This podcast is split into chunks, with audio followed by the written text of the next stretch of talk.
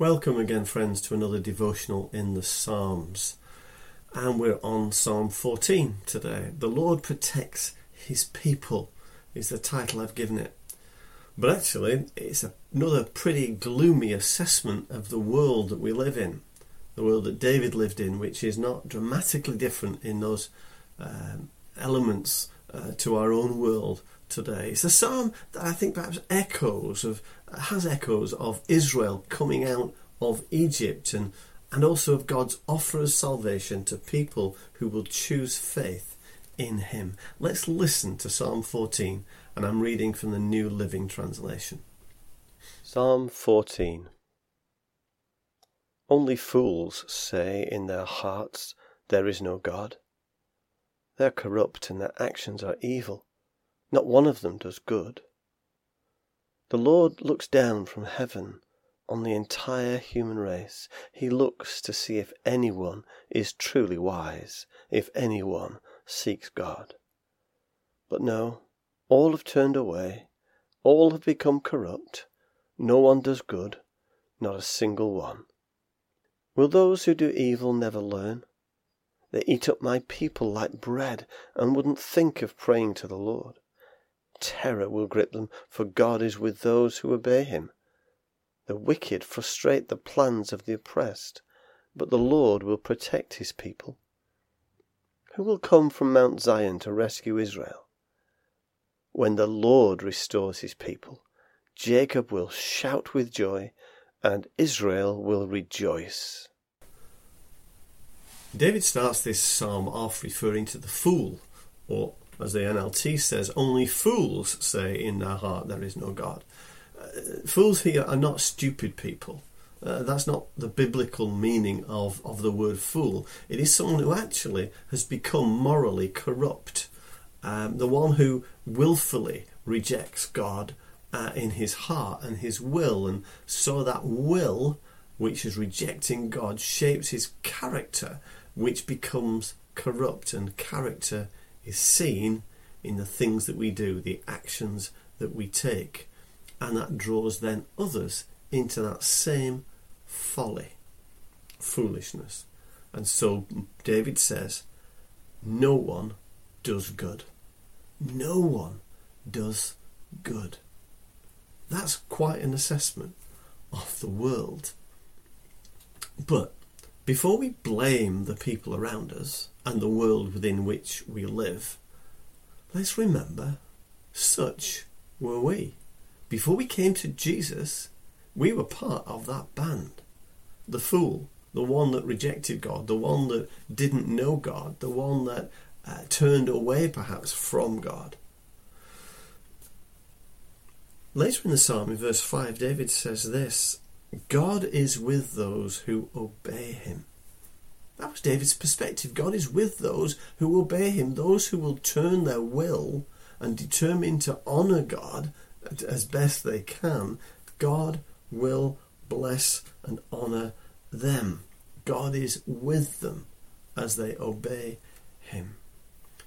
If we look at it from a more New Testament perspective, God is with those who accept his offer of forgiveness his offer of righteousness, his gift of justification, of being justified, put right from sin, and brought into relationship with God. You see, Paul reflects this psalm, Psalm 14, in Romans 3, when he says that we are all under the power of sin.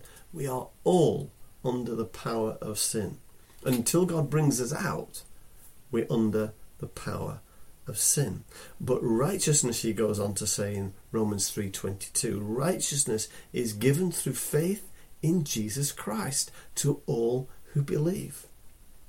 The people amongst whom we're living, the world that we live in, cannot become righteous by doing better somehow or other, by making better laws. The only way is the way you and I became righteous through trusting in the Lord Jesus, in his death and resurrection and ascension. I said at the beginning that there's some reflections uh, here of, of Israel coming out from Egypt. See, in verse 4, the David says, Will those who do evil never learn? Just think for a moment of, of Pharaoh, the Pharaoh of Egypt, and uh, who came up against Moses, and, and, and how many times Moses went to him and said, Let my people go. God says, Let my people go, let my people go. And, and he says, No, no, no, no, no. And then, Well, yes, but only so far, or yes, only some of you. And, and, and he never learned the lesson of coming up against God and thinking he could best God. And so Pharaoh never learned. And what happened? Well, it says in the next verse here terror will grip them. Terror will grip them. And so terror gripped them as they lost the firstborn of their sons in that final plague, as they, the army was destroyed in the Red Sea. Terror gripped them. But that verse says also, the, in verse 6, the Lord will protect his people, and he brought Israel out from Egypt and into the promised land.